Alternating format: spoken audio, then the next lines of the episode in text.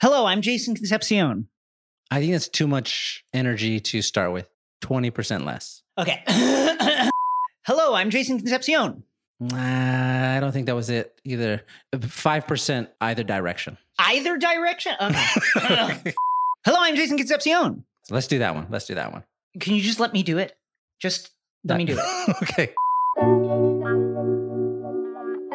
Hello, I'm Jason Concepcion. And I'm Shea Serrano. We have a podcast coming out. It's called The Connect, and it's fucking cool. Each week, Shea and I will talk about two movies and the theme that connects them. For example, for our debut episode, which comes out July 22nd, the theme is Work Friends. I'm talking about 1999's Office Space. It's about three friends who work at a technology company. And I'm talking about 1983 Scarface, which is about two best friends just trying to make their way to the top of Miami's very competitive cocaine industry.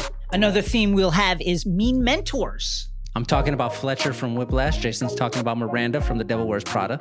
Another theme. How about Matthew McConaughey doesn't understand outer space? I'm talking about Contact. Jason is talking about Interstellar. And yet another theme. Oh man, why'd you do that? I'm talking about Juice. Jason's talking about Ladybird. There are categories and bits and contests. It's a whole thing and it's going to be great or it's going to be terrible.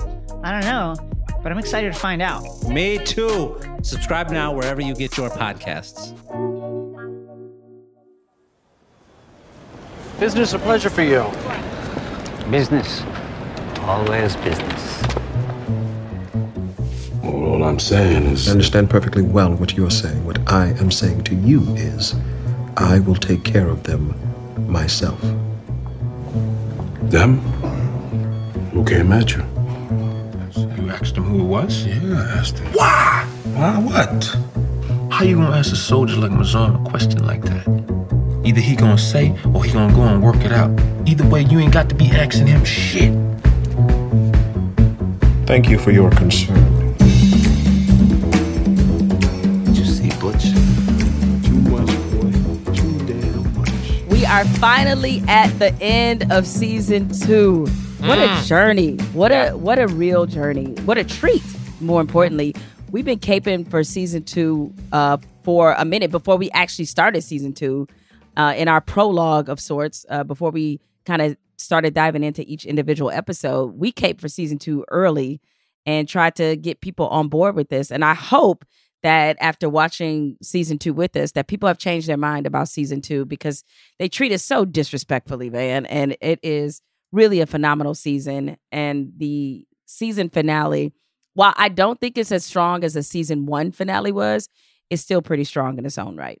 Yeah, it's it's actually one of the weaker season finales, and that it, I think that's because season two was really an ambitious season when you sort of look back in everything that's happened in the history of The Wire. Like season two was very ambitious, and so there was a lot of stuff that they did and a lot of new uh wormholes that they opened up, and this particular episode was really more about burning the end of the wick all the way than it was like revealing anything. Um, so it, it it's one of the weaker season finales, but at the same time, I wish we could do, and maybe we will do.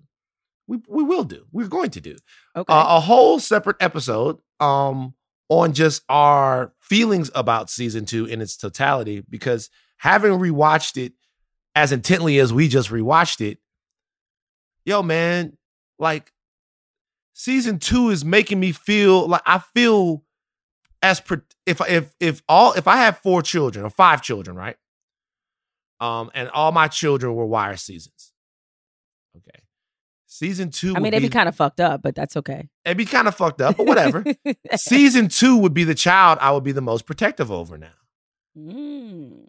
For it definitely would be like season one, I'd be like, you know, whatever. He's the oldest, most responsible, whatever. Season five is the fuck up, you know. Season four and season three, those are the ones that are always in constant competition with each other, pushing each other to new heights. But season two is the one that I might even say now, like, that's my baby just because everybody tries to attack it and i think it's really really really strong That's what winds up happening. Um, it, it kind of reminds me to some degree of like how I feel about Michael Jordan, right?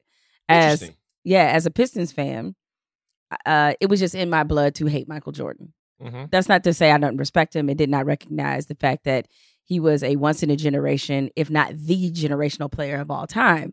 However, that being said, now um, as people in my mind underrate Michael Jordan, Mhm. as there's more challenges and questions about his legacy, and you know, I don't want to blame this on on solely LeBron James. It's just the culture that we live in now. People forget something as recently as three years ago.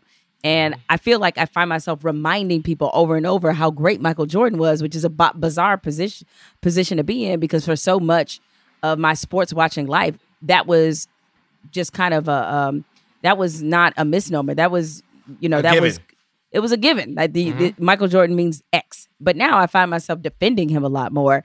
And it reminds me of how you feel about season two. It's like I find myself defending season two a lot because I feel that people don't understand. Uh, and I think the people who have, I, I do think there's a distinction. The people who have watched The Wire multiple times feel differently about season two than the people who've only gone through it once. I mm-hmm. understand why the people who have gone through it once feel like season two was a wasted season, a lost season. They were out on it, they thought it was boring. And that is because they're basing this purely off the expectations that were built in season one. Absolutely. After season one, you thought you were in for seasons of the Barksdale, and you still were. I mean, I mm-hmm. think if they went back and looked at it, season two, the Barksdales were in it much more than they probably remembered. They were not the focal point, but they were still in it, and they they still managed to move along their story, especially in the last three or four episodes of season two, to where you didn't feel as if they were in any way disrespected. But I mean, everybody was in jail, like Right. product was weak. What did y'all think was going like?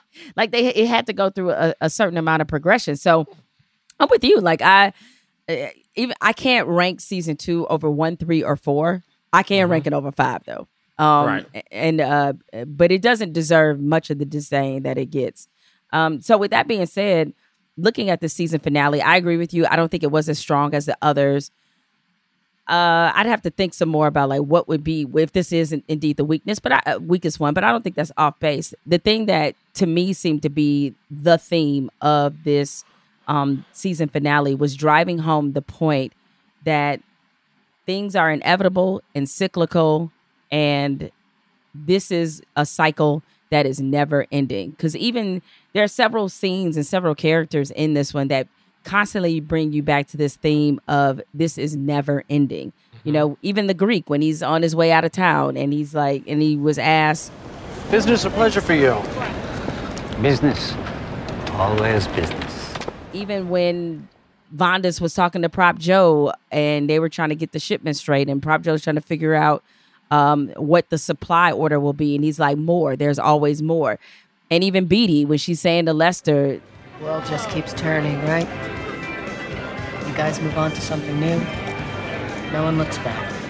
that was the whole thing he wanted everybody to understand is that for as many cases or as many um, you know operations as the detail or a major case unit could take down literally something pops right back up in its place. And this mm-hmm. this shit is all a cycle. So Yeah.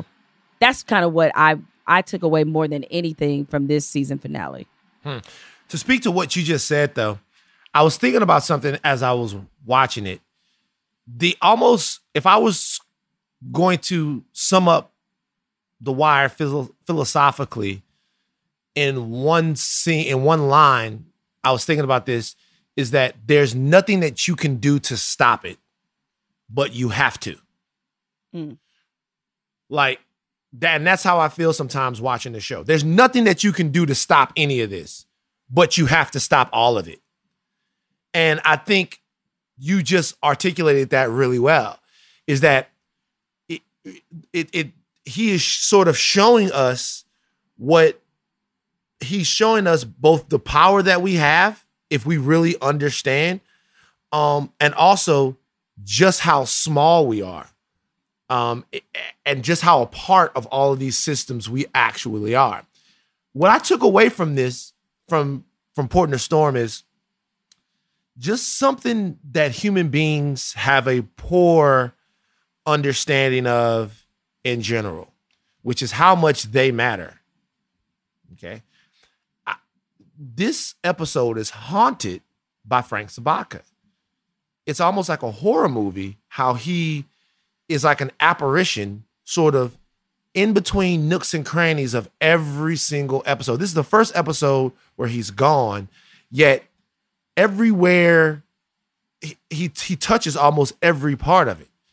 I don't think Frank Sobotka realized how much he mattered in all of these different worlds. And a lot of times, some of the reasons why we as people can't dismantle some of the systems that uh, control our lives is because we don't realize the impact that we're having on other people's lives. We don't realize how many people fail behind us, and we don't realize how many people succeed behind us.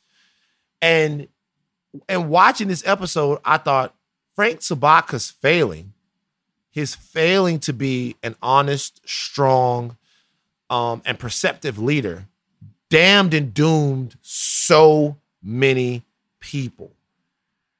It even had the government coming in to try to uh, to try to to try to lean on the union. So many things happened because he wasn't able to like to figure stuff off, stuff out. And I know it's too early for a Van Lathan sidebar. This is only like kind of a sidebar, but I it's think about never too early for a Van Let's just gotta- get it right.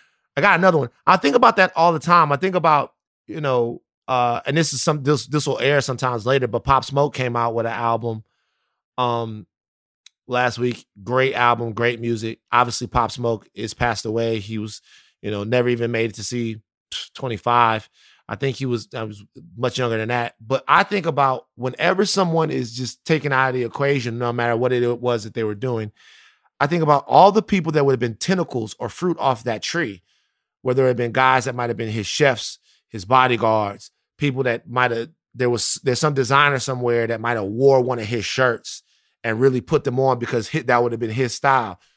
All of those people now are caught up in the vacuum. So as much as systems matter in the wire, also the choices of individuals and their ability to either understand and navigate those systems or fail to try to do that, that matters too. And I saw that in this episode. yeah, it was definitely a lot of that. Um, and you know, ultimately, I think in every season of The Wire, by the time you get to the end of every season, you see the culmination, and it doesn't happen. I, I think in television, most of us are conditioned to watch television with an instant gratification mindset. Yes, and sure. one of the the beauties of, of of the wire is that it doesn't give you the instant gratification. You sometimes have to wait for it. You have Mm. to wait for consequences to show up on people. You have to because that's kind of how real life is. I mean, we could see we see despicable people winning for years all the time. And yeah, at some point it might catch them or it might not. They just might wind up being despicable despicable for the rest of their lives and the rest of us just have to silently seethe as we we see it unfold. Uh, I mean, some wire, of them get to be president. Sometimes they get to be president. and we sit around here waiting on them to karma to show up in the universe to uh right to to to make um to make a point and the universe never does. And we like, damn you, universe. and so sometimes with the wire, you just don't get that gratification of seeing people get what they truly deserve. But at some point, people do get it and you don't really feel that bad for them when they do because you're like even though i like things about this guy he kind of had that shit coming there were Yeah, things that we both liked about frank Sobotka but yeah he kind of had that shit coming Played right the game wrong. He Played the game, wrong. all yeah. wrong. Yeah. So let's get to what the recap is. As as you mentioned, a lot of you know the wick is burning down completely on the candle. Although I will say that they did tie up a lot of loose ends, but they also left some threads that lead us right into season two, and we'll get into that uh, when we discuss the huge file this away for later moments in this episode. So uh, Frank uh, Sobotka's body discovered at the port because where else would it be discovered, right? Right. Becomes floating up. Everybody sees it. Um, this inspires Nikki to cooperate with the Major K squad, lays out the entire operation, and finally tells the police, hey, that dude you thought was the Greek really ain't the Greek. There's the Mm. Greek, right? Mhm. Which leads to something uh, that I think we all suspect is that most of the real um, puppeteers are always hiding in plain sight. Um, and then, of course, as a as a result uh, of the police and detail being able to finally piece together the operation, it was so funny because just a couple episodes we were thinking all is lost because Landsman fucked up because they blew so many, they had so many near misses, and really at the end of the day, they were able to pretty much get the case that they wanted to get. Um, you know, they get the full drop on White Wee-Bey, aka Mhm. Boris, thanks to some Mhm. videotape. Right. Um, they unearthed this incriminating incriminating video. Boris flips because he can avoid the death penalty. Very Uh, unweebay like. Very un-Wee-Bey like. Uh, you are correct because Wee-Bey would have taken every charge, the death penalty too, and asked for a tri-tip sandwich. That's how he gets. That's how he gets down. But nevertheless, this allows the detail to clear the murders of the girls in the can and several others of mutilated body parts of multiple men. So they that clearance rate uh got way up there because of this episode. Avon and Stringer clash over brother Mouzone, who has who was shot in the previous episode by Omar. Omar did not finish him off because they both realized something is amiss with this situation about why they're coming at each other to begin with.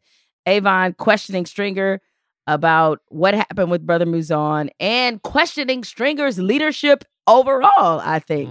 Uh, Omar vows his revenge on Stringer. Uh, Brother Mouzone leaves a very cryptic message to Stringer Bell. Um, the Greek and Vondas, they skip town. And uh, Fitz realizes that what enabled the Greek, Vondas, and therefore a mass influx of drugs into Baltimore was shock. uh, Tell me if you haven't heard this one before the FBI. Ah. uh, and Kima and McNulty, they connect Prop Joe to Stringer Bell. So all With of the help have of who? The most one of the most the one of the most of the- impor- important important street gang- Sherlock Sherm Shermlock Holmes. Shermlock.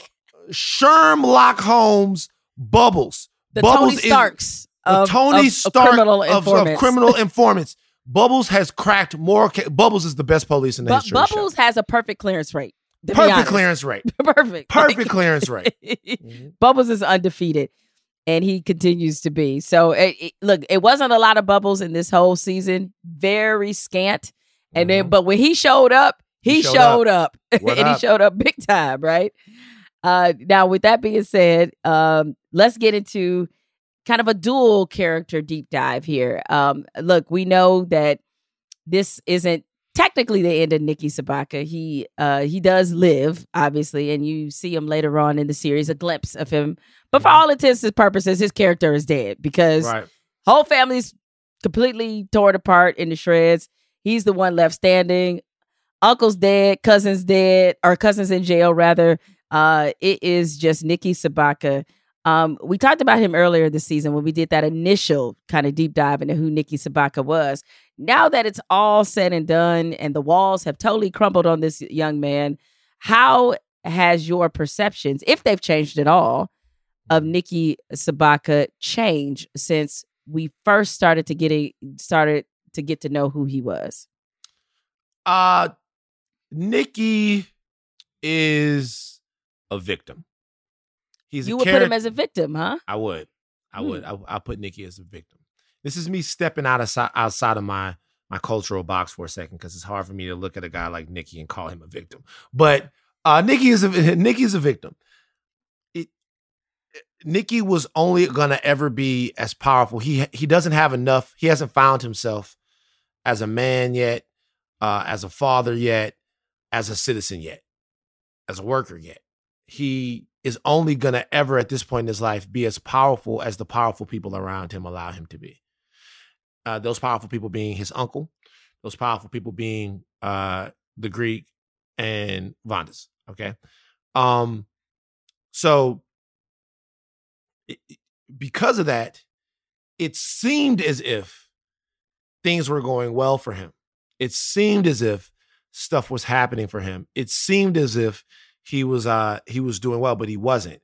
He was standing on the shoulders of giants, uh, both in his the straight life and the criminal life.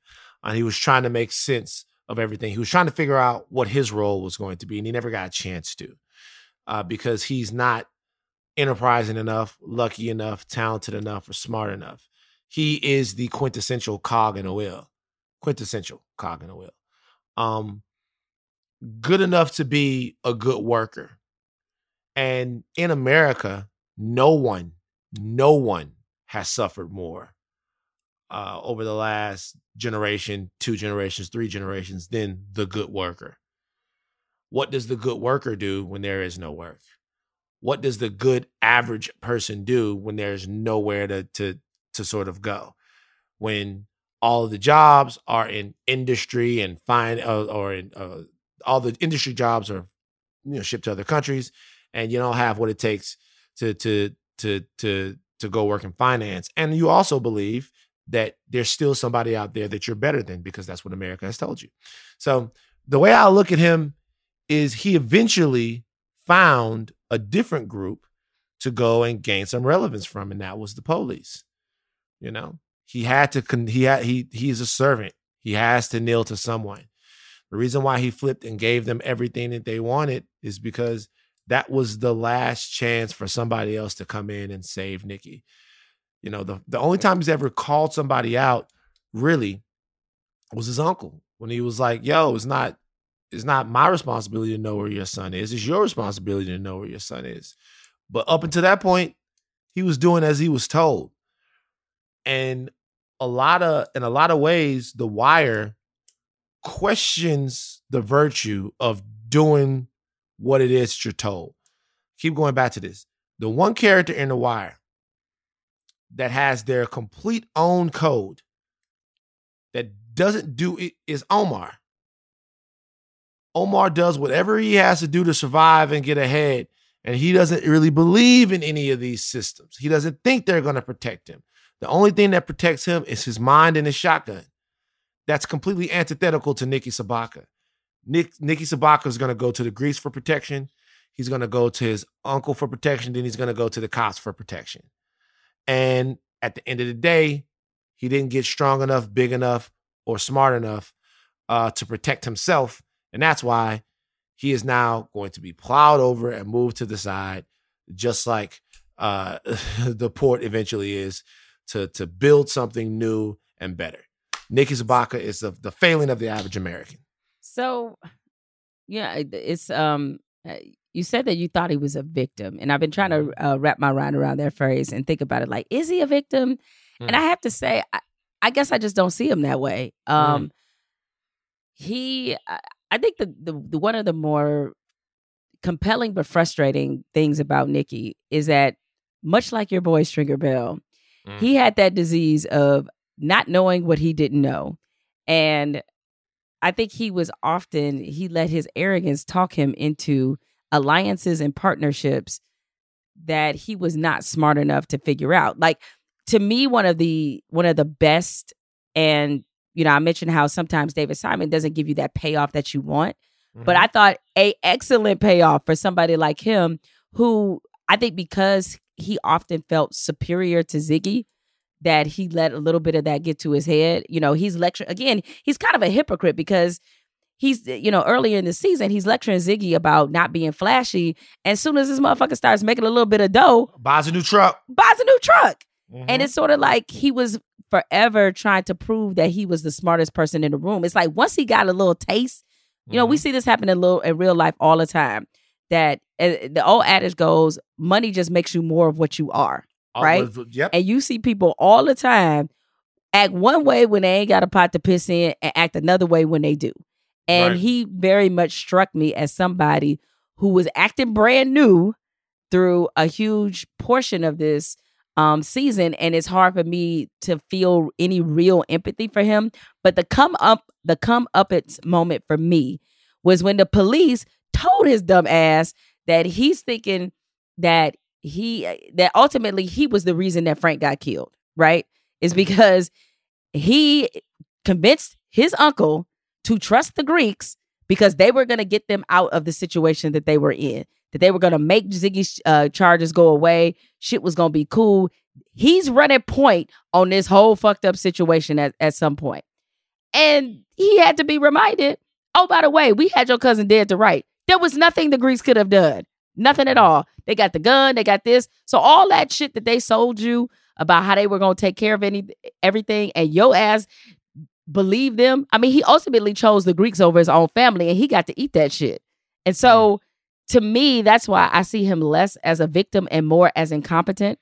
Um, you know, again, his hypocrisy just really ran deep in this. Uh, him not wanting to be the dude on the corner, only to be the dude on the fucking corner. I mean, maybe not directly, but indirectly, he was supplying the shit, you know. so it was just Nikki, whenever he got a little taste of success, always acted like he was better than somebody else. You know, he went from uh what's his name? Um uh my boy that was selling dope, the white kid who was clearly having an identity crisis about not Yeah. white Mike, but the other one out there Frog. dressed yes, dressed in G unit hookups and every Yeah. manner of stereotype fitting all of them. He's sitting on his porch trying to lecture him about the dope game. Motherfucker, you just got here five minutes ago Right. right? So it's like, eh, Mhm. you know, thi- to me, uh, hi- his level of hypocrisy that he displayed, and he didn't have, like, I could feel bad for Ziggy because Ziggy had some fucked up insecurities that were a result of Frank.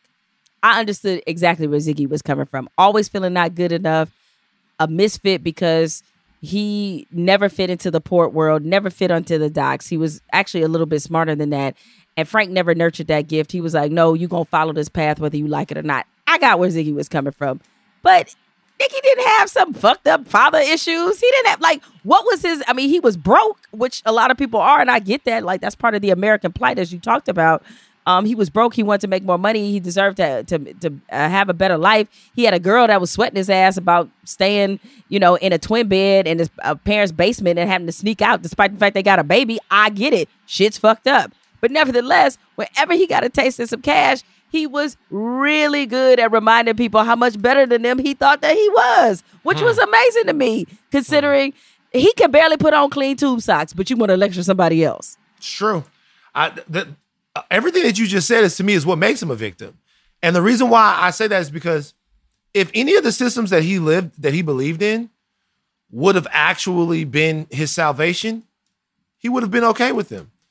He the thing the reason why he turned to to being a criminal is because he didn't have enough seniority at the docks to get days. He couldn't support himself there right? He he couldn't support himself on the docks. And then when he goes into the criminal organization, to me, there's nothing more that makes you a victim than being forcibly pushed into being exactly what it is that you say you don't want to be. Another thing about uh, like an- another thing about him, which makes him a very American character, is everything that you when you were talking when you were saying everything you're just saying, right? You know what I was thinking about? I was thinking about the financial crisis. And I'll tell you why. The way wealth is defined in America, I promise you guys, I'm not getting too broad, but I'm thinking about this. The way wealth is defined in America, America tells you that whatever you can afford, you should have, right? Whatever you can afford, you should have. That's what the American dream is. Well, there was a time in America where banks and different people and loan officers told all of these Americans that they could afford these houses. So what did they do? They went out and they got them. And like they they could qualify for the loan, so they bought the houses. And they went out and they got them. And then when they defaulted, they were made into the villains. What was really villainous and what was really pernicious was the system of lending that was telling these people they could afford some shit that they really couldn't afford. Now, at the end of the day, if you know you can't, if if you know you can't do something, isn't it on you? Yeah, it is. But at the same time, I look at a character like Nikki and someone who's being told something and told something and told something. And then the reason why I say he's a victim is because is it really his fault when he then believes it? And when it turns out to be a lie, like, don't you have to take a step back? That's kind of when I look at victimhood, and I, I look, I don't look at the people who go off. Uh, Ziggy's actually less of a victim than Nikki because Ziggy always colored outside of the lines. So he was refusing it. The real tragic person is the guys like Sobotka, because the guys like Nikki Sobotka, because they're the ones who sort of do what they're told and they still get shit on. Because like like to me, I look at this country as being a place where doing what you're told in in, in most instances is the surest way to end up getting fucked. Uh, and, and and and especially if because remember, whenever you just go about life doing what it is that you're told, you're putting your entire faith, your entire life, your entire your entire future on who's ever telling you what. But I can understand what you're saying, and it definitely pains me to call him a victim. Um, no, but I mean, there is some, there is definitely some truth to why you would characterize him as a victim because, um, you know, as we've been having these rolling conversations about race and class and everything else um, over the course of the last couple of months, the one thing that America has struggled with, uh, or Americans have struggled with, is when they figure out that the PR campaign was indeed just a campaign. Mm. And this is, he failed for the PR campaign. He did. Right? I mean, w- people don't understand to some degree when we say things like they're facts, such as greatest country on earth, Mm-hmm. leader of the free world. Those are affirmations. Those aren't always facts. Okay. Right. Yeah, right? yeah. And so he took them to be facts as opposed to just simply a- a- affirmations, Mm-hmm. Feeling as if he was entitled to a certain living Right. and feeling inadequate because he He couldn't he didn't have it. he didn't have it. The mm-hmm. reality was he wasn't going to get it, Right. or he would have to take the really long, long way to get it, and he didn't want to repeat the way that his father did, of being the guy making imaginary bets in the Union Hall bar. Right. He he's like, I, I'm out on that life. I'm not mm-hmm. spending 30, 40 years of my life on these ports, and that's what I got to show for it. I mm-hmm. need something that comes a lot faster and has a lot bigger payoff than what that does. And so I understand the desire to do better and feeling because you only know how to do one thing, you're only familiar with one life. And that's why he went back to it in the end, is mm-hmm. because it was all he knew. He could do. Yeah. But the the the whole to me total fuck you moment for him is he goes back, you know, who do you hear about getting out of witness protection, just walking away from the shit, right? So Yeah. he just he just gets out of it, walks away, and the thing is, as we will learn, spoiler alert, is he was so insignificant they didn't even give a fuck that he They did. didn't care that he they did didn't it. care. That's his whole thing. Because once so again, he blew his whole family to bits Yep. hmm for people who didn't even care about him. Right. And it, I mean, it, it, it, it's fucked up. It's a sobering reminder that, as you said earlier about in your takeaway, um, takeaways for this particular finale is that you're a part of this system and you get to thinking that you're more important in the system than you actually are. Right. And there is some kind of reminder that lets you know you ain't that important. Yep. And You that don't matter. it doesn't matter. You're not Mhm. important. You're replaceable. You are completely disposable. And he found out that he was disposable after already losing his uncle. I'm sure his father probably will never fuck with him again to some degree. Right. after having a house raided, and his cousin is in jail, presumably for life. So Yeah. it was a. Uh, I mean, you could you could argue, even though again I know that you know Frank is is dead, so technically that's going to be the guy you say suffered the most. You could argue that of all the people um in this port world who suffered the most dire consequences, you could argue it was definitely Nikki. Oh, I don't think there's a question. Frank's troubles are over. Right. You, you- you know what I mean? And and I mean, Ziggy, Uh, I, you can make a Ziggy's you can make a case. I mean, you can make a case for Ziggy. He's in there, but Nikki's the one that's got to live. Listen, man, I'm not old enough to have all of the answers, but I'm old enough to know one thing is that the one thing that you want to avoid in your life, if you can, is shame. Mm, Shame burns you up from the inside out. It stays on the surface of your skin. It uh, you know, it keeps your eyes open at night. Um, it splits your brain. Shame is something that can your shame is like a virus. It'll it'll spread to the people around you and stuff like that. Nikki's gonna have to live with the shame of all of this. He's gonna have to live with that. Ziggy is too. He took lives, but Nikki gonna be moving around feeling feeling beat down about it. It's gonna be it's gonna be terrible for Nikki. And by the way, we know that he can't let go of it, and we know that because of what he's doing when we see him again in this series. Right. There you go. Yeah. No, Mm-hmm. I mean he uh uh he definitely he got everything that was coming to him and then some. I think it's fair to say. Hey, it's Liz Kelly, and welcome to the Ringer Podcast Network. The Ringer's got a brand new show out now about NFL player Cam Newton called The Cam Chronicles. We'll be releasing new episodes every Monday for the next six weeks, but you can binge all six episodes right now for free on Spotify. Here's a quick trailer. From The Ringer, I'm Tyler R. Tynes, host of the new podcast series, The Cam Chronicles. NFL star Cam Newton has always been a complex figure. Over the past year, I've traveled the country speaking to coaches and teammates, friends and family, and even briefly to the man himself, trying to unravel the enigma that is Cam Newton. The Ringer NFL show presents Cam Chronicles. Listen to the full series now on Spotify.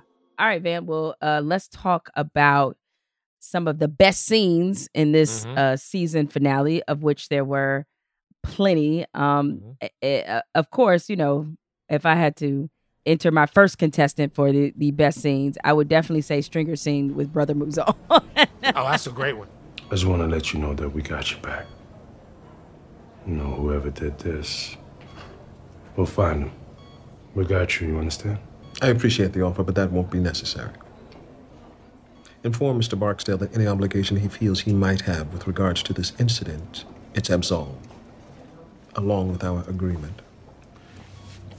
Well, all I'm saying is. I understand perfectly well what you're saying. What I am saying to you is, I will take care of them myself. Them? Who came at you? Thank you for your concern. That's a great scene.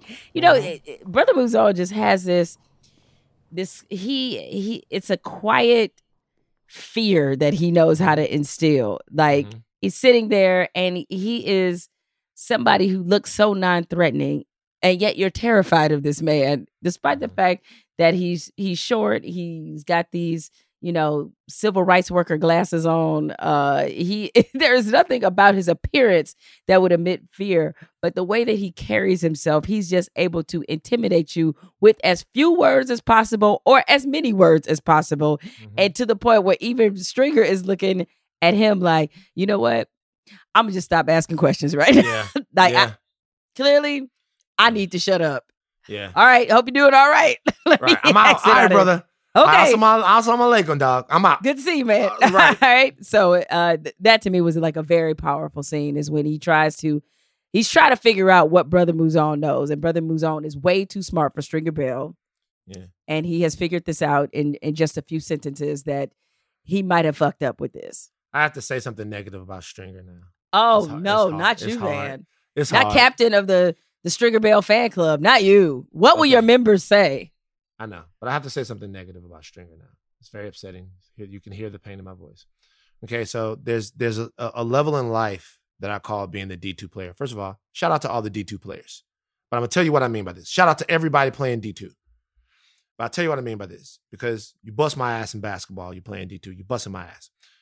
When we're in the gym and we're playing pickup games in the gym, D2 player comes in. You can obviously tell he's the best player on the court. You can obviously tell, you can, because I know all y'all niggas think that y'all will go to the NBA because y'all run y'all pickup games at LA Fitness every Monday and Wednesday at 8 and 9 o'clock. I know y'all think that because can't nobody stop y'all in there, but as soon as a real basketball player gets on the court, you can see the difference. Okay. And as always when you talk to these guys and you go, oh man, where do you play? They don't never say UCLA or nothing like that. They say, oh man, I play small D2. You know what I mean? Okay. Those D2 players look amazing until a D1 player comes in the gym. And then when a D1 player comes in the gym, you see why the D2 player is the D2 player and the D1 player is the D1 player. The D1 player can normally do everything that the D2 player can do, except he does it at six foot four, six foot five. When your other man was 5'10, 5'11, or whatever. Okay. In the scene between Stringer and Brother Mouzone, Stringer looked D2 and Brother Mouzone looked D1. Stringer looked good enough to impress all of the guys that are under him, right? All of the dudes is where he can outthink them, he can outplan them, he knows more than them. They're. That's the pickup game. Poot and Bodie and Slim, that's the pickup game. Brother Mouzone looked like the dude who can do everything that Stringer can do, only he's six six because he saw right, stru- right through him. And Stringer was Stringer was struggling. It was a great scene. He looked right through him, right through him. And it was one of the first times, and I don't know if this was purposely done in this series, that they let you know that String can't get around the guys at the top of the top. He can't play the Brother Mouzones of the world. So I noticed that, and I was hoping that you didn't actually bring that up as one of your best scenes. Come on, because I didn't want to. I, and I and, and I'll return to it in a few moments when I further continue to break down the fuck boyness that is Stringer Bell. But Okay. continue, Van, with your That's other it. best scenes. That's it. My other best scenes, I would say, uh, when the dock workers find Frank, that's a funeral. That's the most genuine funeral that we ever get in The Wire. I know that we had D'Angelo's funeral, but it seemed like everybody else was preoccupied at D'Angelo's funeral. It doesn't really seem like they cared that much. But um, that was a funeral. Uh, when Nikki gives it up, um, is great. But the best thing to me is Stringer and Avon. Oh, that that one's right up there. I had to decide. When again, your boy gets exposed, man. Gets totally exposed. He said that thing between us is, uh, how he put it, absolved. Absolved? What the fuck do that mean? Mouzone booked out. We worse off than when he came. Now, if the word get out on the street that we weak like this, how the fuck we supposed to maintain our shit? I know, but we gotta hit right back, make a statement. But Mouzone not saying who did that shit. You asked him who it was? Yeah, I asked him. Why? Why what? How you gonna ask a soldier like Mouzone a question like that? Either he gonna say or he gonna go and work it out. Either way, you ain't got to be asking him shit. Avon is prone to some D2 moments as well. Like Word up. he's Okay. had his he's had his share. Mhm. Maybe this is like when you have two D2 players. But one of them one of them transferred from UCLA. the other one had to come there out of high school. Okay. Right. The one of them got in some drug. The one of them got in some dope trouble uh, his freshman year, and he got oh, or he stole some sun, sunglasses.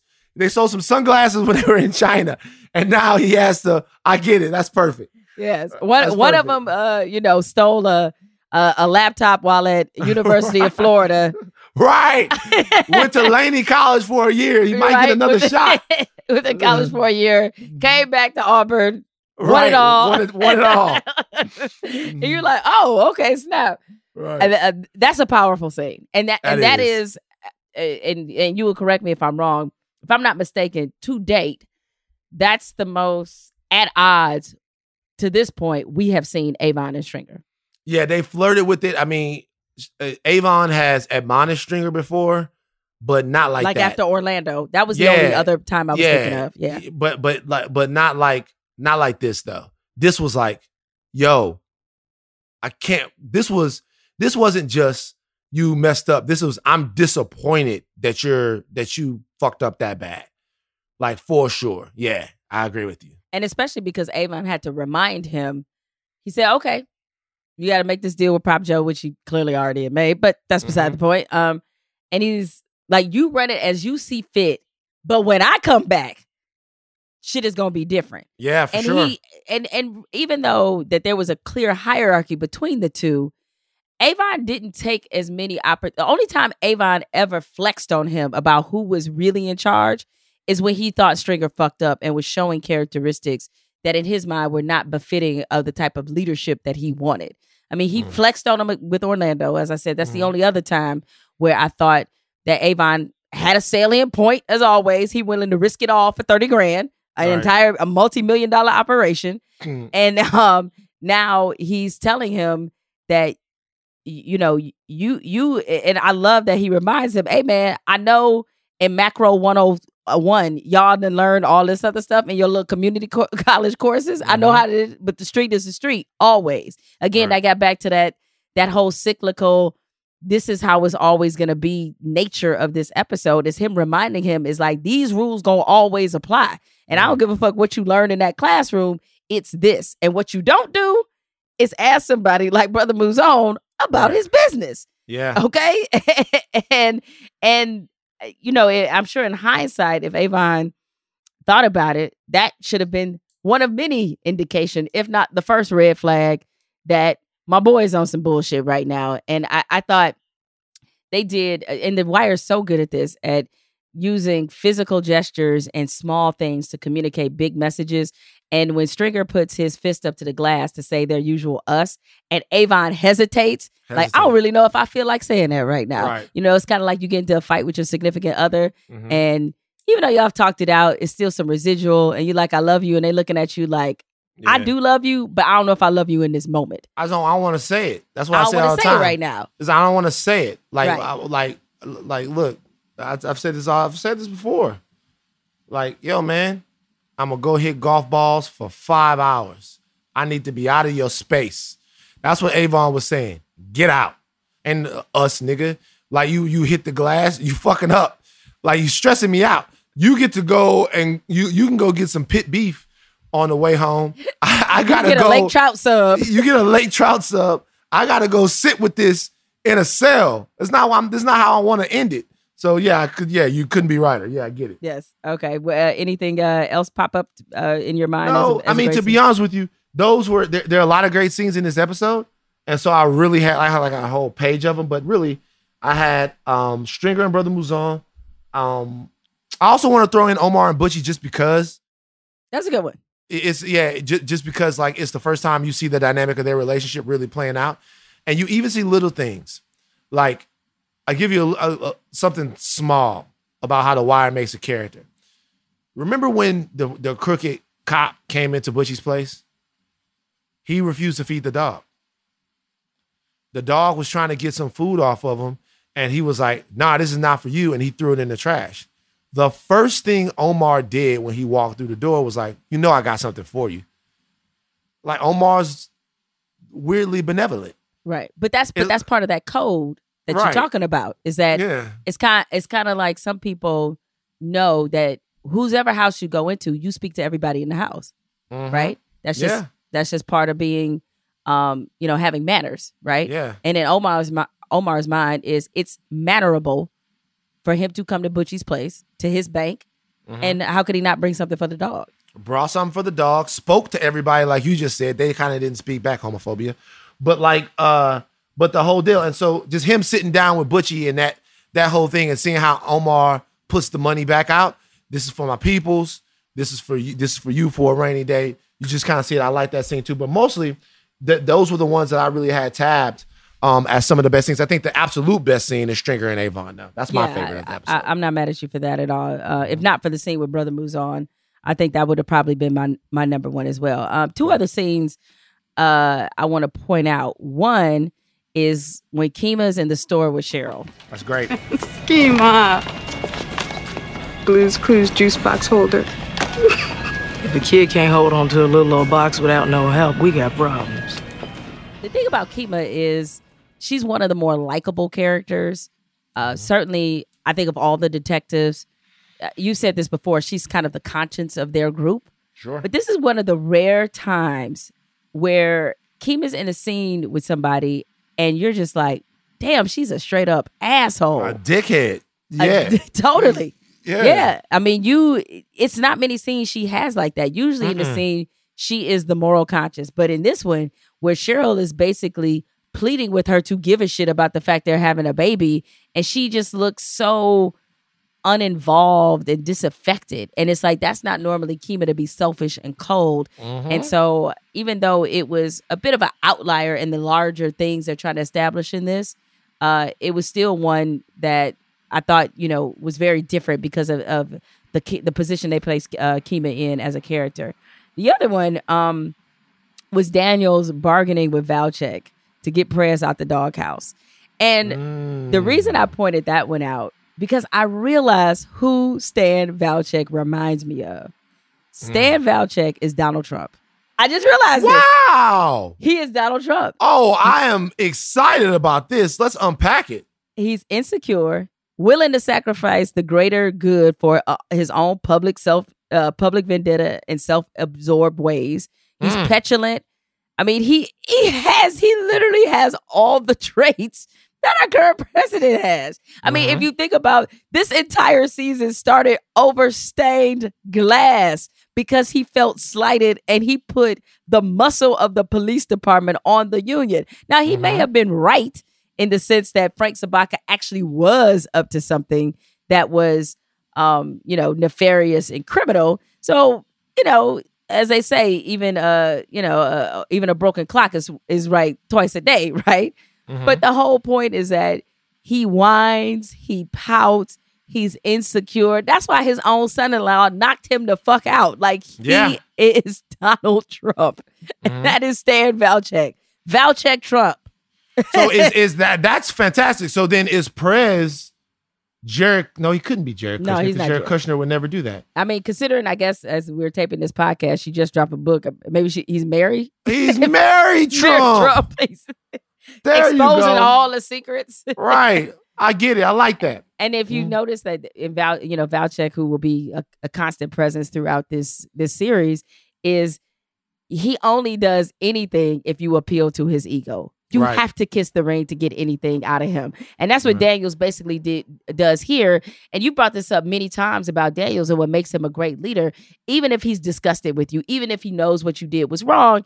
Um, and though in this case with Prez, I think he was weirdly proud of him for doing this. Like he knew he was wrong from a um certainly from a hierarchy chain of command standpoint. Like you can't you can't punch out your boss. Mhm. Father-in-law or not. Definitely can't punch him out if he's your father-in-law, right? Can't do that.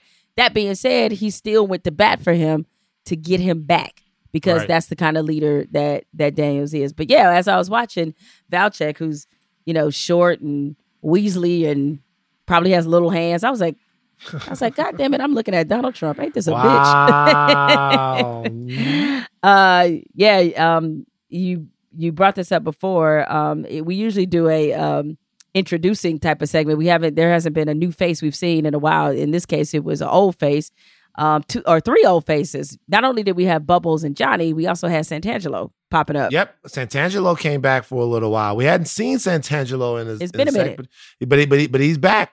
It's good to Yeah. see him, man. It was. It was good to see him. I, uh, Mm-hmm. I I- I've always appreciated his presence, and uh, will never forget about how he was taking a piss and missed uh, uh, them getting a look at Avon for the first time. first Was- time. He was taking a piss, you know, because that's Mhm. something that Santangelo would do. Um, all right, uh, Van. In this particular es- episode, anything aged the best for you? Hopelessness. Like, Never ending. never ending. Hopelessness age the best. It kind of the episode kind of feels like it's like uh uh Drek a little bit. Not just hopelessness, but um because I might use that one before. But another thing is the untouchable guys. I, this is what I tell you about this. The the Greek gets away, right? I'm imploring people to believe me when I say this. I know that you guys know that it's true, but some people don't think that it's true. There's a certain class of criminal that never gets caught. That it, it- it- the, the guys that they feed you guys for headlines and stuff like that, that's all to make you feel safer. There's a class of expert, well resourced, incredibly financed, ridiculously important criminal in America, in the world, that never gets caught. And I'm not talking about the guys that you think I'm talking about. I'm not talking about Ochoa or Escobar or any of those guys who let the world know just how big of a deal they are. I'm talking about those other guys. And they don't ever get caught. Look, Van, just say you talking about the Illuminati. It's okay. Right? well, I'm Talk about saying the Illuminati. It's what I'm saying is that's age the best because we're still dealing with that right now. uh, along those same lines, what aged incredibly well is finding out the U.S. government remains the biggest drug lord in America. Because I, I, as I pointed out in the recap, when Fitz found out that Koutris uh, was the one who had been enabling the Greek because of key information about terrorism, uh, it was the most American type of plot twist that I could possibly imagine that mirrors real life um, Right. in many respects. Because um, as we know that uh, I think it was the San Jose Mercury News that won a Pulitzer for this. Uh, when they showed the link between the CIA pumping crack into neighborhoods, It's real. That's It's a real, thing. That's some real shit that actually happened. So Just- don't so don't don't hit us up and say that we're propagating some kind of weird We conspiracy theory. Look it up. We're not. That actually that actually happened. happened. Okay. So that aged incredibly well is the government being behind um, nefarious plots to keep a certain uh, class of citizen in a permanent underclass because of one man's valuable information about terrorism. Mm-hmm. Baltimore was just a casualty. Yeah. Um, anything aged the worst for you? It jumped out at me. The Avid editing system. Mm. Like when they when when they were showing Sergey uh clips, they had an Avid. When I like when, I love when- that you recognize. right. They said they had an Avid, like they says it on there. It's an Avid editing system. Like the Avid system that they have. It's like I remember working in like 2009, 2010 when we went away from the Avid. We had to take our whole Avid, like at this production company that I worked at. We had to take after after I spent years learning the Avid, right? Of course. years learning the Avid. I'm just to the point to where I could do it. They completely took the Avid out. They like they put the Avid out, put the whole new thing, and now people don't really work on Avids as much anymore. They really don't work on them at all. Like at TMZ when I was there, we didn't edit on the Avid or nothing like that, so they they really don't have it anymore. So when I saw that, I'm like, yo, that's something that we they actually. I'm sure Avid has still products that they use and stuff like that, but like Final Cut and all of that stuff like that, they kind of really took over for Avid. So the Avid editing system that they showed that they don't that's- really that's use that one. anymore. That's a really yeah. good one. Uh, there are two things that age pretty poorly to me. One, if you notice, uh, I don't know if you noticed what the Greek and Vondas were drinking, is something called ouzo. And I have had the misfortune of drinking ouzo before. When in 2004, I covered the Olympics in Greece. And it is, it, that's why it was so funny to me that he was like, and I'm not even Greek because ouzo is the most Greekest drink that you can possibly have. What is it? Uh, well, it tastes like bad decisions in jet fuel. It's Ah. awful. It is one of the worst things I've ever tasted in my life. And but it is uh con- it's in in Greece, you know, they usually drink it after a meal. It's like a liqueur. Do you like black licorice? I feel like only terrorists like black licorice. You don't like I never. I don't even know if I've ever even had it. Don't bother. It's awful. It's terrible. Okay. It's worse than Brussels sprouts. Oh, I guess that Brussels doesn't. Brussels sprouts you know, amazing. They're not. Um, we'll, we'll get into that later. Amazing. They're, they're never amazing. Um, right. But it, it is it is quite terrible, and it has a black licorice kind of taste. But you feel like this must have been fermented under somebody's armpit. It is brutal, right? And so I'm looking at this like, Mm-hmm. wow, that drink ages terribly in You my it. mind. You Um, Ouzo. the other thing that aged pretty poorly is the world terrorism. Oh, Didn't that- age so yeah. well. Not not really. It Not seems really. like it always got to. Uh, it, whenever we declare war on something in a big massive way, it doesn't really seem like it, goes that ends well. so poorly. so poorly. I like war on drugs, war on terrorism. Let's Yeah. stop putting, you know, sort of nebulous terms and saying we have a war on them. You know, war on crime, war on poverty. That shit don't ever work out. Right. So right. those age pretty poorly. Um, and you, we've discussed two of these moments already, but let's just relay and recap the fuckboyness of Stringer Bell in this particular episode. because it was a lot. It was a lot to go around. He makes the mistake of asking Brother Mouzone too many questions. He has this confrontation with with Avon, who to me completely undresses him and blows up his spot. And in this moment of where Avon is reminding him, uh, as he told him, uh, string, this ain't about your motherfucking business class, okay? Yeah. Which is exactly what he needed to be told. Mm-hmm. there in his little fuckboy eyes, you see Stringer again, as I said, is more if we go back and unpack it, I think there was a more consistent theme that we get it credit for of Stringer really really Stringer wouldn't have minded if Avon committed a parole vi- or uh, committed a violation in jail that kept him in there another dozen. Would No, not have definitely, minded. Definitely. and in that moment, he is really contemplating, like, I don't even need this dude. And Right. I'm kind of hoping that this when I get out shit doesn't happen. And so, Mm-hmm. um, you know, again, uh, it, it's like the it, it's it's funny you gave that D two example because it's so perfect because we will see that will be ultimately his downfall. Is like the D two dude becomes a walk on on a real, you know, D one program, and he gets and he winds up sitting on the bench and gets fucking schooled. Yeah, for sure. Season three is all about Stringer getting fucking schooled. And so I am so looking forward to this. And these two moments, the one between Brother Mouzone and Avon, perfectly set up him being schooled in season three. Let's talk about some file this away for later moments. Uh, any pop out for you, Van? A lot of them. Mhm. Omar, Omar, and Butchie. Yes. Okay. Did you see Butch? Too, Too much, boy. Too damn much. Avon's hesitation to hit the glass is a big one. You guys, we will never in the uh the future of the wire see um, uh, Avon and Stringer like they were in season one. Ever. Yeah, that's kind of over with. You're right. That yeah, like, that's kind of never see them Well, again. it, well, it's a brief. It's a brief moment, Maybe. but not not but not like it was. Not- it is yeah, not like, it we're was. gonna see them. There's a there's a couple of moments where they flirt with it, but as soon as Avon gets back into the swing of things, nah, it is Right. over. Um, uh, I have Bubbles arrest is a file that's away for a later moment. That like that's a big one. Um, and kind of something that went on with Bubby, Bubbles and Johnny uh, is also a file this away for a later moment. I'll get into that a little bit more a little bit later. But yeah, those were mine. Did you have any?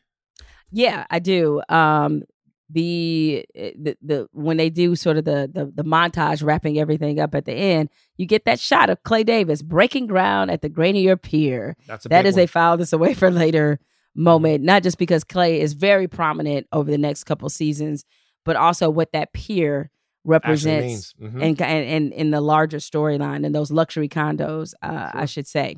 Lieutenant Daniels, you see him.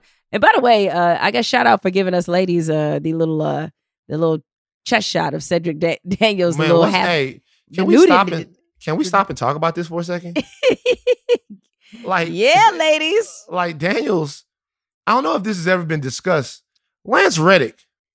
I'm gonna look directly at you right now, Lance Reddick. Where's my camera? This is the camera of the laptop. Where's my camera? Lance Reddick, what is your regiment? Because Daniels isn't like muscular. His eyelids got muscles. That dude, he is totally cut. But it's like a I- lean muscle though. But lean, but what I'm saying, Yeah. like, he is the leanest of the lean.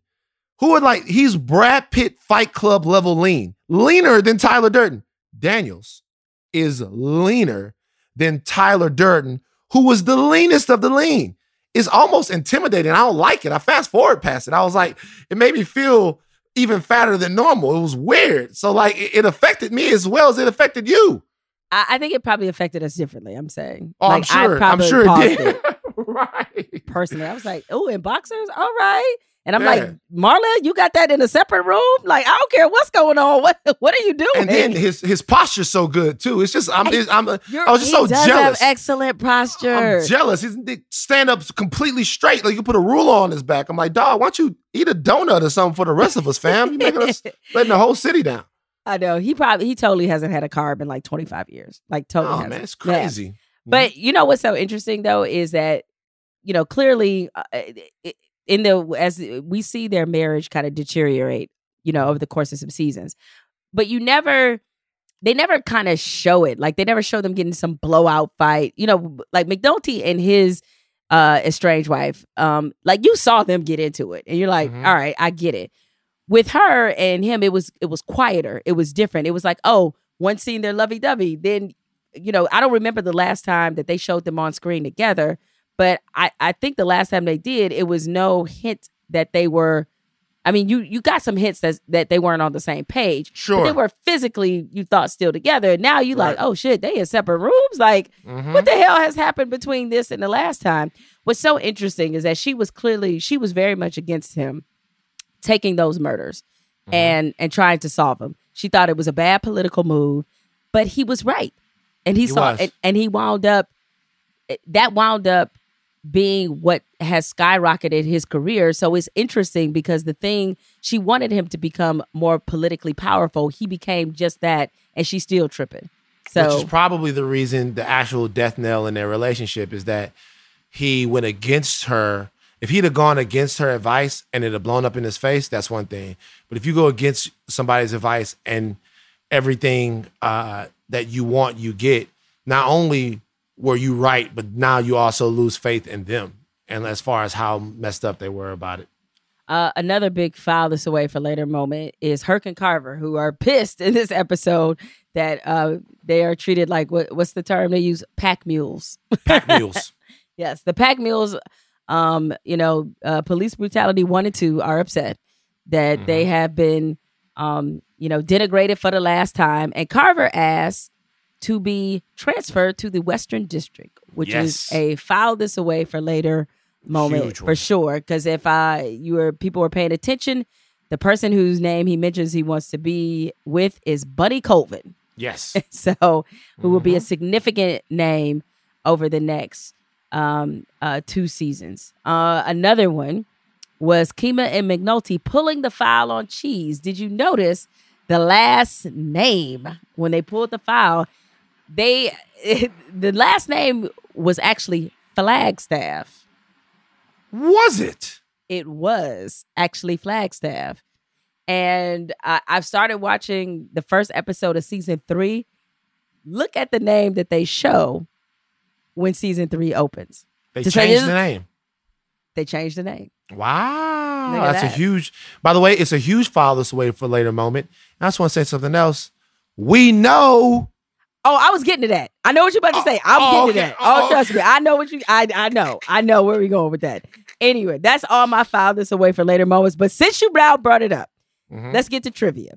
Yes, people, it wasn't Shardene's last time. It was that was on, on the wire. It was my fault. Van was not a party to this foolishness. I usually handle the trivia, and in something I read, it said that was her final scene. I totally forgot. Yes, she was in season five. I'm 9,000 years old. What y'all want from me? Y'all can stop tweeting us. We know that wasn't Shardene's last time. Okay, you know we here for Shardene's flourish. Right. Love her. Yes, By the, by the way, y'all, we love y'all. we do. But y'all, we love y'all. We love y'all fans, but um y'all beat the shit out of that one. But no, oh my god! Like it's on I- us. It, It's it on taught us. me to triple and quadruple check the trivia. You know what, we, know what we're gonna do? We're gonna take accountability though. We're gonna take accountability. are. It's on us. I'm, It's on I, us. It's I'm on being us. Mm-hmm. accountable. It was hundred percent on me. I'm taking this L, putting it right here on my forehead. L. Shardene returns. My bad. no disrespect. Speaking of trivia, I don't know if this is trivia. More, I would put this as T more than trivia. But I thought it was interesting learning this uh, in all the pieces matter. Uh, the the chemistry, on screen chemistry between uh, uh, uh, between Daniels and McNulty, Lance Reddick and Dominic West is really good. But behind the scenes, Lance Reddick couldn't stand Dominic West, and he talks about this. Really? Yes, he talks about this quite a bit in All the Pieces Matter. Um, this is a direct quote from Lance Reddick. I definitely got annoyed with Dominic. I think it was really our personalities. I think it's ironic, but I don't think it's because of the nature of the roles we were playing. I'm an introvert. Dominic's an extreme extrovert. He's the guy that's got to be the center of attention all the time, in my opinion, as talented as he is. I kind of just want to do the work and hang out. I just feel like there were times when Dominic got bored. It's funny because this didn't happen when we were in the scene, just the two of us. It only happened when we were in group scenes where he was a class clown. That just bugged the shit out of me. For me, everything matters. Couldn't stand Dominic West. He hates him, by the way. He he he was he like if if you if you read that, like that's basically like I can't stand them. Like he like he he hates him. But wow, that's interesting because you wouldn't you wouldn't you wouldn't have been able to see that. And Lance No. Reddick, very laid back guy. By the way, it's weird. I don't know if I've ever told the story before on the podcast. Have I told the story about seeing Lance Reddick in the gym?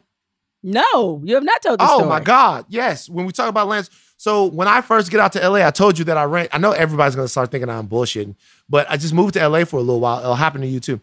Well, I, when I I was still a much bigger guy and I was trying to lose weight. Um, and I go into the LA Fitness, and if Lance Reddick ever listens to this podcast, he can verify that this is true. He can verify that this is true. I go into the LA Fitness uh, on 18th Street in La Cienega in Baton in the Baton Rouge in um in Los Angeles. If you've ever been there, you would know it because it's an old office building that they converted the top floor into the gym. So there's a basketball court there, but the ceiling is very low. So you can't really shoot the way you can the way you normally shoot, or else the ball will hit stuff at, in the ceilings. So if you play there long enough, it fucks your shot up. And then like seriously, it's like a, like a low ceiling. Um, but I walk into the gym and I look over and I see this guy, super lean guy that looks like, to be honest with you, that he's wearing like boxer briefs or something like that. Like he's wearing like you know those those little tights that Mike Tyson works out in. Oh yeah, yeah, yeah. That's what he was like in, and he was hitting the heavy bag hard, like for a long time, dripping wet with sweat. And I look over and it's Lance Reddick, and I go, "Yo, Lieutenant Daniels."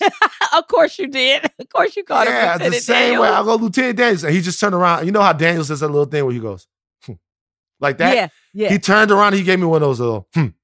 and then he smiled and whatever. But I used to see him at the gym every time I went in there.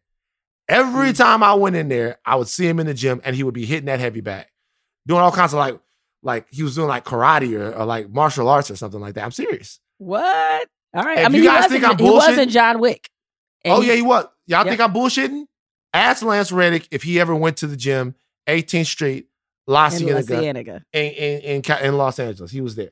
All right, celebrity sighting. Speak. Uh, you brought up uh, a Baton Rouge, um, which, in case anybody who doesn't know, listen to this podcast. That's where Van is from. Um, hey, is it true that y'all got mosquito trucks? Is that a true thing? Yeah, they drive around and they they they spray out of the back to like kill the mosquitoes and stuff like that. It's the countryest shit I've ever heard. Why is that country? It, eh, they're performing a service. Isn't it obvious? like that's so country. Like on a truck, just spraying like that's how the do. truck drive down the street and it sprays for mosquitoes. You know That's what? I'm gonna be hon- I'm gonna be honest with you. You Live down there for a little while and get your ass ate up. You'll pray when you see that truck. It's not even a game. By the way, like when when I go back home and I visit, I think to myself, yo, man, I'm walking around with welts on my arms. Like, how did I deal with this madness for 25, 26 years? It's terrible. Yeah, we, we definitely do have mosquito trucks though, for sure. I, I would have, you know, because uh, somebody else I know from Louisiana said that to me. He was like, "Oh, y'all didn't have mosquito trucks." I was like, "No, we did not have mosquito trucks in Detroit. We didn't do that. We had ice cream trucks, but not mosquito trucks." They drive around, drive around, you can see them as big stuff, stuff that you probably shouldn't be breathing, by the way. Because I was thinking that I was like, "Is that a safety issue?" But oh, hey, uh, all right, Right. Um, I understand. Um, but it's nevertheless country. But it also speaks to how bad the fucking mosquitoes are in Louisiana. if They have to Yeah. actual have actual trucks. All right, we have come to the moment of truth. Van, who won this episode? Ah, this was a hard one for me, man. This was a hard one for me. I can see why. Um, this is the first time to me. I said it a little bit earlier that a character that is dead won the episode. You think Frank Sobotka won the episode? Yeah, I gave it to Frank Sobotka. Dead Frank. Frank, Frank Sobotka R.I.P. is in so many scenes that he's not even in. He's just such a big figure that's been. He's a presence. He's yeah, he's such a big figure that's been plucked out. And by the way, Frank Sobotka is the only primary target that ever gets killed in The Wire.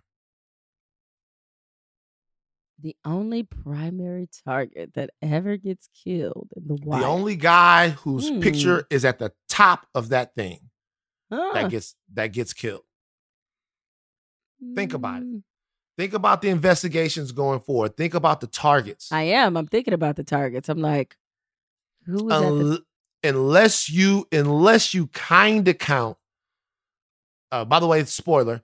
Unless you kind of count the the larger man, which I don't think he ever really was.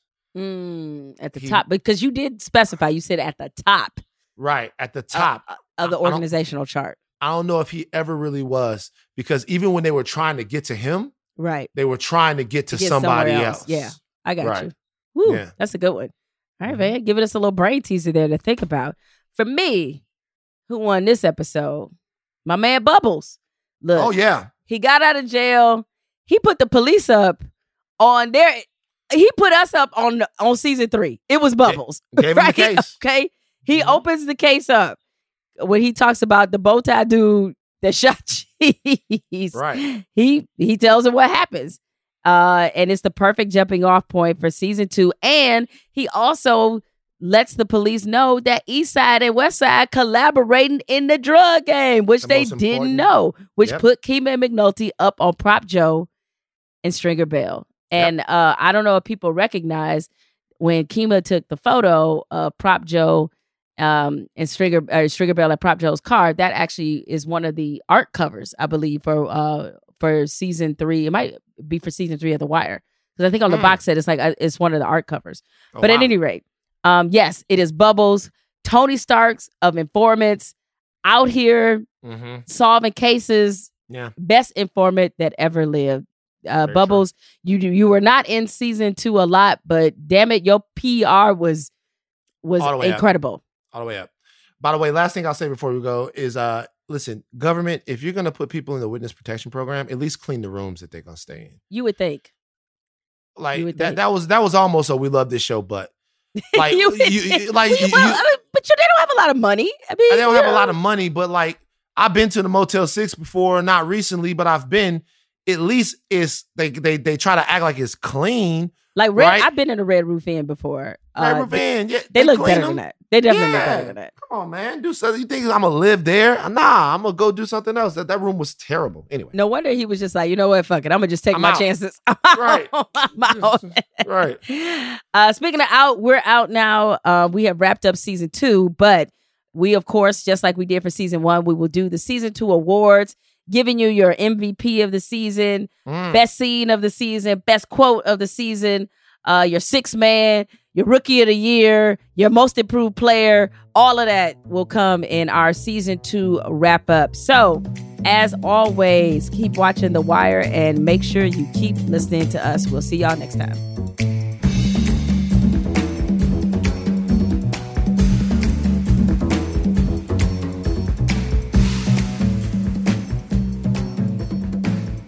That's my baby.